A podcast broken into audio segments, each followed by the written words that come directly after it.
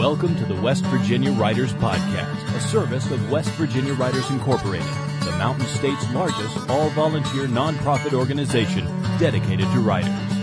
Established and incorporated in 1977, West Virginia Writers continues to support writers in writing statewide through program sponsorship, an annual writing contest, and an annual summer writers conference. This podcast is dedicated to promoting the organization, its members, and events, well as writers throughout Appalachia and beyond. And now, broadcasting from atop a hill in Mercer County, here is your host, Eric Fritzius. Thank you, Gertrude and Hola listeners. Welcome to episode 56 of the West Virginia Writers Podcast. I'm your host, Eric Fritzius. We're now just one week away from the 2011 West Virginia Writers Summer Conference, taking place at Cedar Lakes Conference Center in Ripley, West Virginia. Pre registration for that is now closed. However, we always accept walk in attendees, so don't let that scare you off. If you do plan to attend and have not pre registered with us, that's perfectly fine, but you might want to contact Cedar Lakes Conference Center regarding meals and lodging should you wish to have either of those during your stay. Contact information for that is available at our website, wvwriters.org. Our guest for today's podcast, Meredith Sue Willis, will be leading two workshops at the summer conference, as well as giving the keynote speech at our awards banquet Saturday night. Meredith Sue was born and raised in north central West Virginia in the town of Shinnston.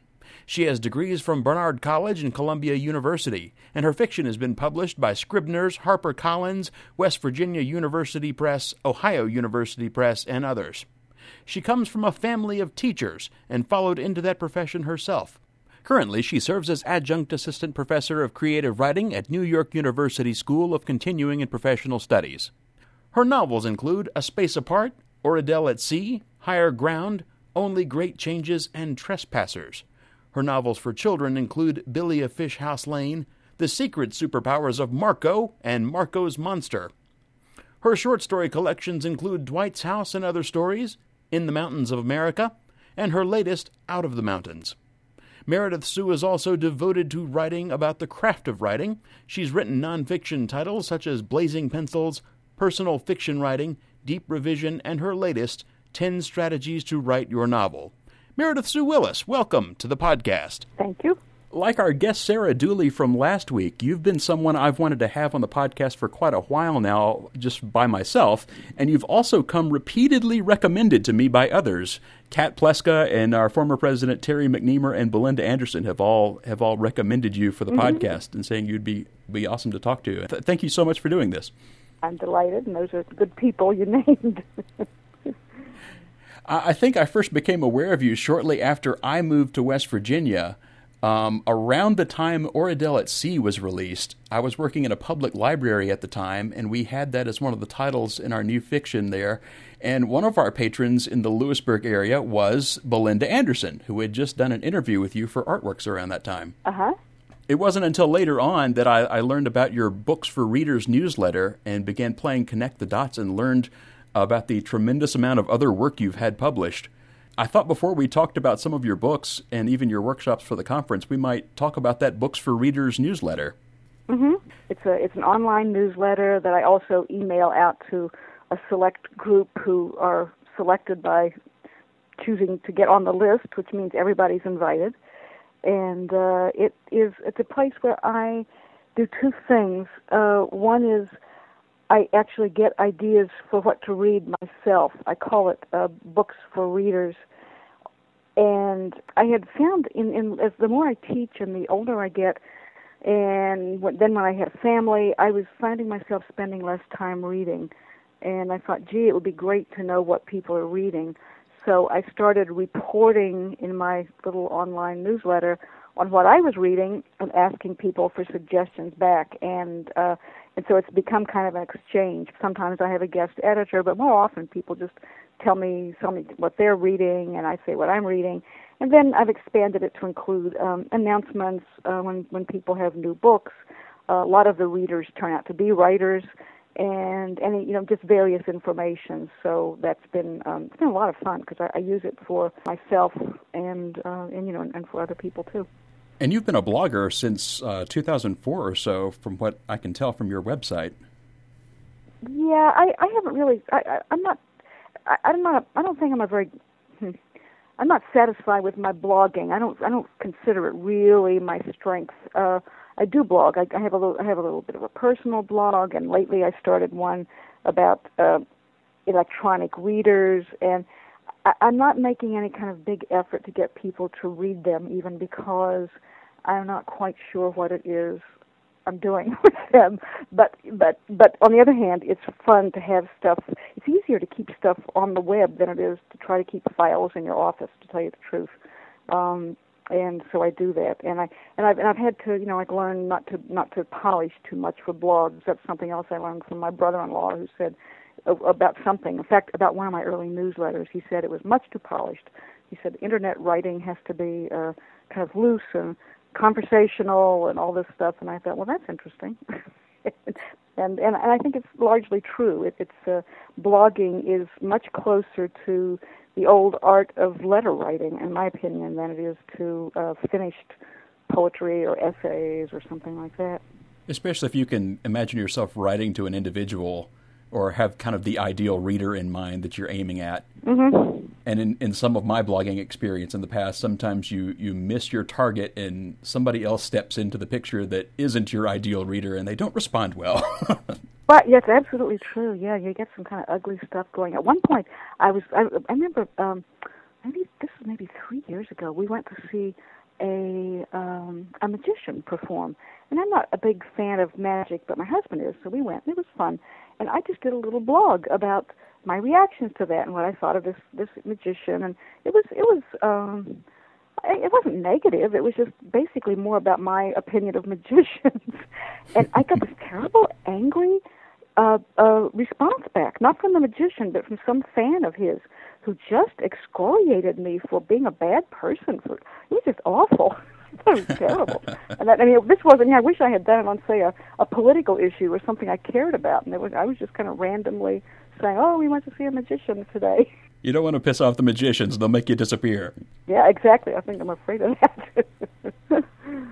Well, I, I, noticed in your, your most recent newsletter you had kind of categorized some of the the books you were reviewing to what you were reading on Kindle and what you were reading in print. Yes. And I have only recently begun reading things with the Kindle app for my phone, and find it's a very convenient way to, to keep a book with you at all times. Yes. Um, I, it's interesting because I have, um, as most writers do, you know, quite a few writer friends, and I have a writers group, and many of them are so adamant about the beauty and importance and, and undying value of of of books, you know, of uh, paper books, and I am absolutely delighted with my Kindle.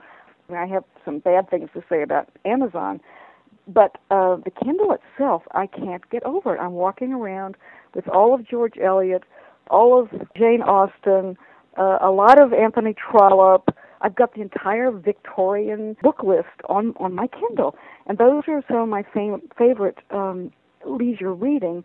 Uh, they also, of course, are free. So one of my problems with the Kindle is that I'm what I'm finding myself doing is having to discipline myself not to buy new books because they're so easy to get. And of course, that's the that's Amazon.com's nefarious little plot that we should all say, "Oh, that sounds like a good book," and then go on and pay eleven ninety nine or twelve ninety nine for this book. Uh, so I've been trying only to buy things that are um, really, really appealing, or else I'm doing like I'm doing. I have to write um, a, a paper for the fall for a, a program I'm going to give, and I'm, I actually purchased that book so I could take it with me. As you said, you know, it's convenient to have with me. But there's a, there's a lot to be worked out with these ebooks. Um, I don't think it's fair that I should buy a book and not be able to lend it to you. You know, when I buy a, a, a hard copy book, I can say, "Oh, borrow it," you know, give it back or pass it on, and you can't do that with um, the Kindle. Uh, they have a program for lending at one time if the publisher is agreeable, and most of the publishers aren't. I mean, the whole publishing industry and not and, and the ebook industry, maybe above all, it's all uh, really in flux in all kinds of interesting ways, but it hasn't settled down yet. But having that having been said, I just uh, I just love reading that thing. Well, I had I was telling Sarah Dooley when I talked to her that, that her book Livvie Owen lived here has caused trouble in my household because my wife is going to steal my phone because that's where I read read that on Kindle. However, I wasn't able to read your books on Kindle because neither of the two books you published you had published in 2010 are available on there just yet. That's correct. Uh, the uh, Ohio University Press. I'm not quite sure why. I'm not sure what they have a PDF available, but that's nowhere near as readable as a real digital book. I mean, you can you can read it on a digital book, but it, it's not. Um, the formatting isn't as good. Yeah. And you know, as far as I'm concerned, the sooner all my publishers get my books on in the various digital formats, the happier I'll be. Because I just, uh, I mean, it's just another way for people to read books, and it's great. You've written a few novels for kids and young adults, including The Secret Superpowers of Marco, and its follow up, Marco's Monster. Do you have any more children's books in the works? I'm, I'm writing something that may turn out to be a young adult. It has, and the reason I say that, and the reason I sound a little wishy-washy about it, is that it's the narrator is a young adult, and so that I haven't quite decided which way it's going to go. You know, if it's aimed at anybody who wants to read it, or if it's aimed at adults, or if it's actually aimed at young adults. So I'm afraid it won't hit the young adult uh, market because it doesn't have any vampires or werewolves. So I have to work on that. Um, but the children's books, um, I never meant to write children's books, but I I spent a lot of time in the 1970s and 80s and, and right on up to the present doing writer in the school work in the New York, New Jersey, Connecticut areas. Um, I was never a full-time classroom teacher, but I really have done for a long time work in the schools. Um, so one of the things that I used to do a lot was type up children's stories and poems to put into some kind of publication for them. So I got very used to actually having my my hands type out the words of children, and and at some point um, I just suddenly started hearing a kid's voice in my head, and that was where that first story came from. It was also the time when my own son was about the same age, so you know a lot of things came together. But to me, actually, my my three children's books that have been published are all first person, and actually, so is this young adult novel that I'm talking about. They're all first person. They're not Appalachian because those are not the kids that I spent time teaching. Uh, they are uh, basically me imagining being um, a child under certain circumstances with certain situations and certain kinds of fun and all that kind of thing. Um, so they, to me, they're in a way they're they're they're like doing an experiment and writing a short story in the voice of somebody unlike you. I mean, that's a very standard writing teacher's exercise to say, write a poem, write a letter, write a something in the voice of somebody who's young if you're old, or old if you're young, or male if you're female. And to some extent, doing those those children's books came out of that kind of uh, impulse in my mind. Well, I just noticed those titles as being ones that look like they would have been attracted to me when attractive to me when I was in about junior high. So, uh-huh. and I saw the the cover art for them. I was like, yeah, that that's what little Eric would have read. Uh, good. well, your latest uh, book that came out in July of 2010 is a collection of 12 short stories called Out of the Mountains Appalachian Stories which, as you mentioned, is from Ohio University Press. Mm-hmm. Uh, clearly, Appalachia is something in your blood because I, I was going over your resume, and other than a, a few writer in residence stints you did back in West Virginia, you don't seem to have been an actual resident of the state for some time now. What keeps you coming back to Appalachia in your fiction? Well, my mother, my mother still lives in uh, in, in. She's still alive, and uh, and I'm so I'm even though I haven't been a, a voting resident for a long time.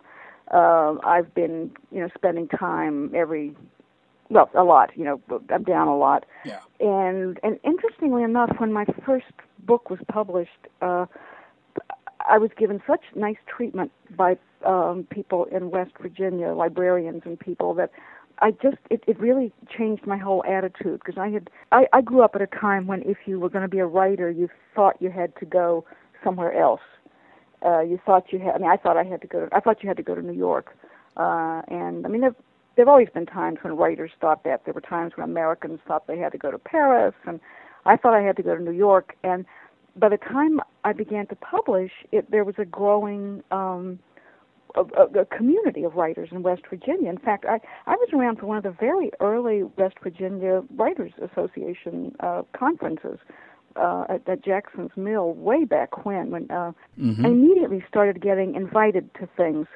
and it really did a lot of things for me. Aside from enjoying it and making new friends, which is obvious, it also gave me a whole other view of uh, the state and the region and and I began to read things I should have read long ago. Didn't even know they were there. Uh, I'd never heard of. I'd never really heard of Davis Grubb. Well, that's not quite true. I'd heard of. I've heard of Night of the Hunter, but I didn't know he was from West Virginia. And my librarian friend Merle Moore uh, was a good friend of his, and she introduced me to him. And it just it just kind of opened up the whole thing. And another friend of mine, uh, Phyllis Moore, who's kind of a, uh, a a wonderful student of West Virginia literature, um, taught me, gave me all kinds of names of people that I should read and books I should read, and it just totally uh, changed my whole relationship. So I went from somebody who felt like the faster I got at, the more important or the better for my work. I mean, not not that I. I mean, I always wasn't angry, and I always had friends, and I always visited. And I always loved going home, but for the first time, I realized there was actually um, there was actually literature to be made and to be read from uh, West Virginia and certainly the rest of Appalachia, and that's been a real essential to me. So that um, so that part of my imagination is always working on West Virginia, both new things and I, I mean some of the things in this new book of short stories are based on very recent uh, events that I participated in or or saw or you know heard about, and at the same time also certainly going back to to, to my memories and things.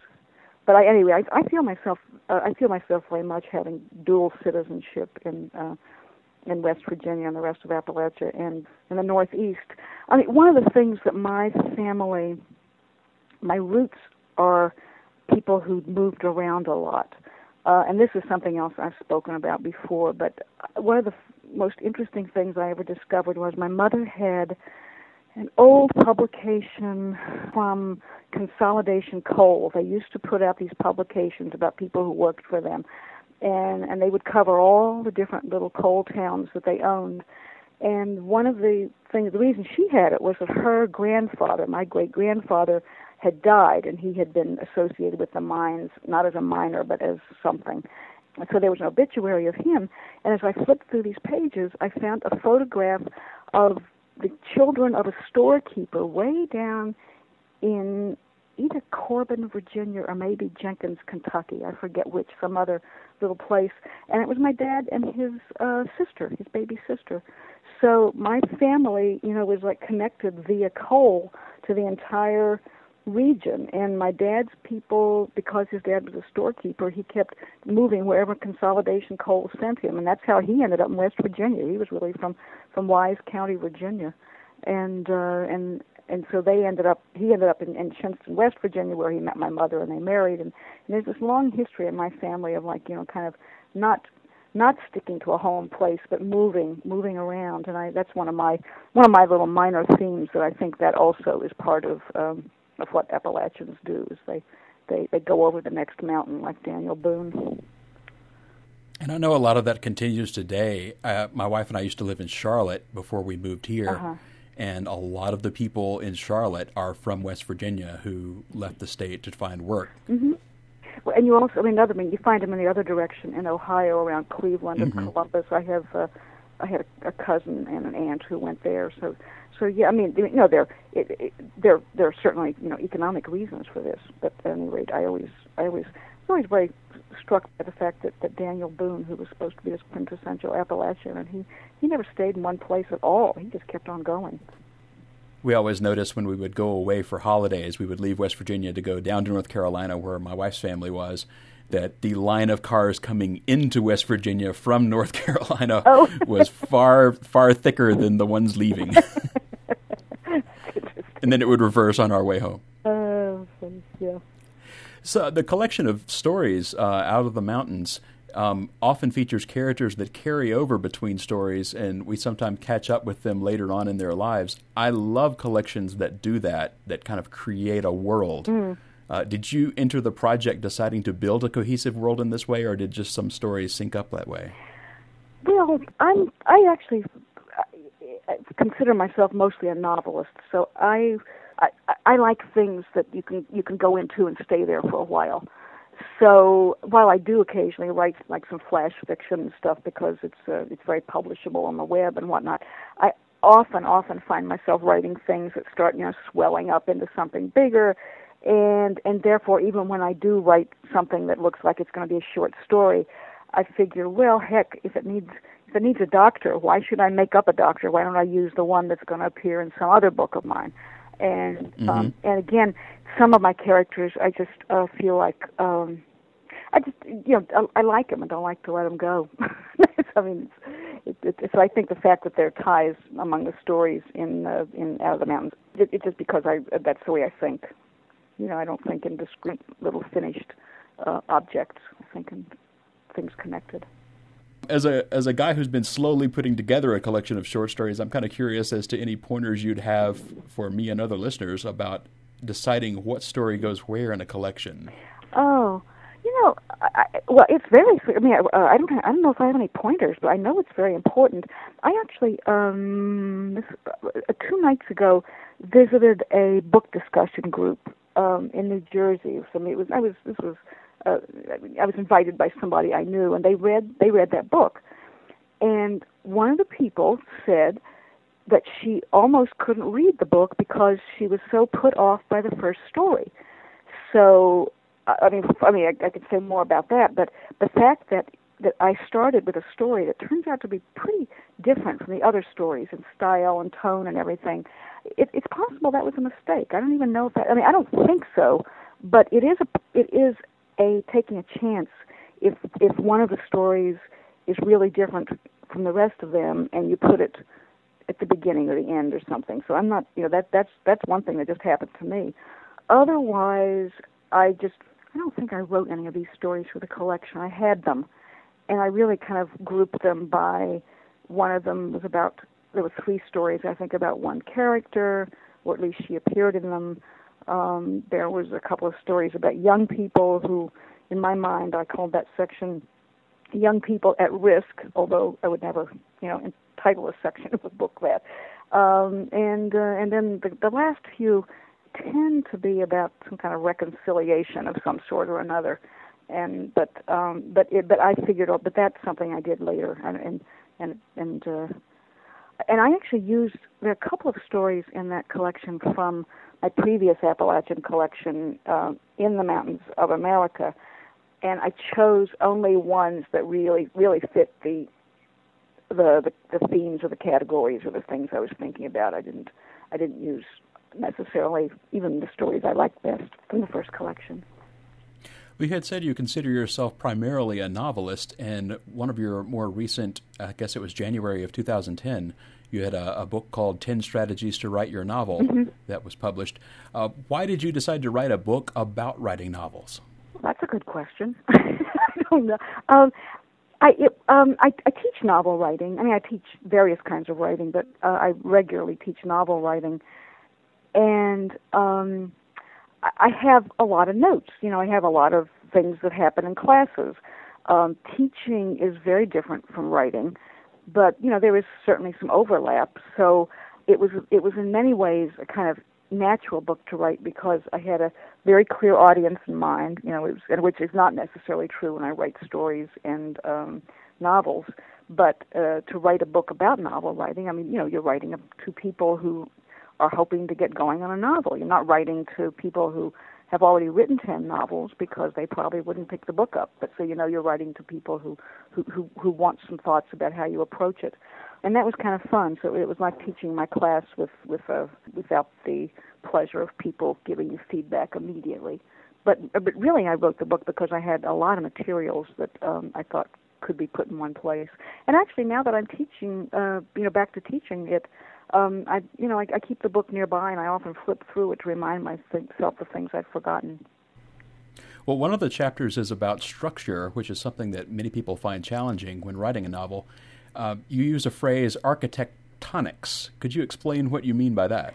Yeah, I just I just thought that was a nice fancy word. It's really for for it's really another way of saying architecture or, or structure or the the, the big pieces that hold something together. I think a basic problem a lot of writers have is they tend to get caught up in the surface of their writing and the polishing and the word choice and uh and, and you know and, and people many many people can spend days on a few pages you know just painstakingly going over them and over them. Um and i i like to do that and believe in doing that but i don't think you should do it until you've got some good strong bones to hold up the flesh and then then when you get around to uh I don't know, you know, brushing the creature's coat and uh, uh, you know, putting bells on its ears or whatever, then mm-hmm. then, you, uh, uh, then then you should do that, and you should do that. You have to do that, but you need the bones first, and so that's why I think the whole structure thing is, is so important, and that's and that's what I talk about when, I'm, when I'm talking about the architectonics, just the big, you know, what's your big, and I don't mean plot, but I mean what's your big form that's holding it up. Well, I was going to ask about revision, as it's pretty key to the whole process, but I don't want to step on anything you have planned for your workshops at the West Virginia Writers Summer Conference, both of which are about the craft of writing a novel. Uh, what can you tell us about what you have planned for your workshops? Uh, well, I can't tell you too much because I haven't really finished haven't finished writing the workshops, but but they're mm-hmm. going to be um, the one about strategies for, for revising the novel are will be uh, pretty straightforward. I've I'll probably break it down into micro and macro. So macro would be uh, structuring architectonics, thing or things like that. How do you, you know, how do you think of this great big thing as a whole? And and micro would be uh, not. I, I don't pay. I, I don't talk a lot about uh, polishing and language, not because I don't think it's important, but because I think other people talk about that. But I'll probably talk more about um, things like housekeeping, uh, continuity. How, when you write a 400 page manuscript, do you keep hold of the fact that the character used to have blue eyes and now they suddenly have brown eyes? I mean, there's, there's a lot of lot of little lot of housekeeping in novel writing. Mm-hmm. And the mm-hmm. other workshop I'm doing, I think, is is going to be on logistics, and that one is a, is a is a is towards the housekeeping end of things. It's about how you how you move um, characters around both physical action, but more importantly, um, in in uh, crowd scenes. How you what how do you handle people in a crowd? Uh, I, I think it's the hardest thing in novel writing is to have a, a lot of people in the room or in the space. One of the hardest things to make work well. Again, I'll, I'll talk some about uh, you know when characters appear, but also probably about physical action and about overviews of scenery and spaces. Hmm. Well, Meredith Sue Willis, I look forward to taking your workshops at the 2011 Summer Conference next weekend. Thank you so much for taking time out of your schedule to talk to us. Well, it's been a great pleasure, and I look forward to seeing all of you there.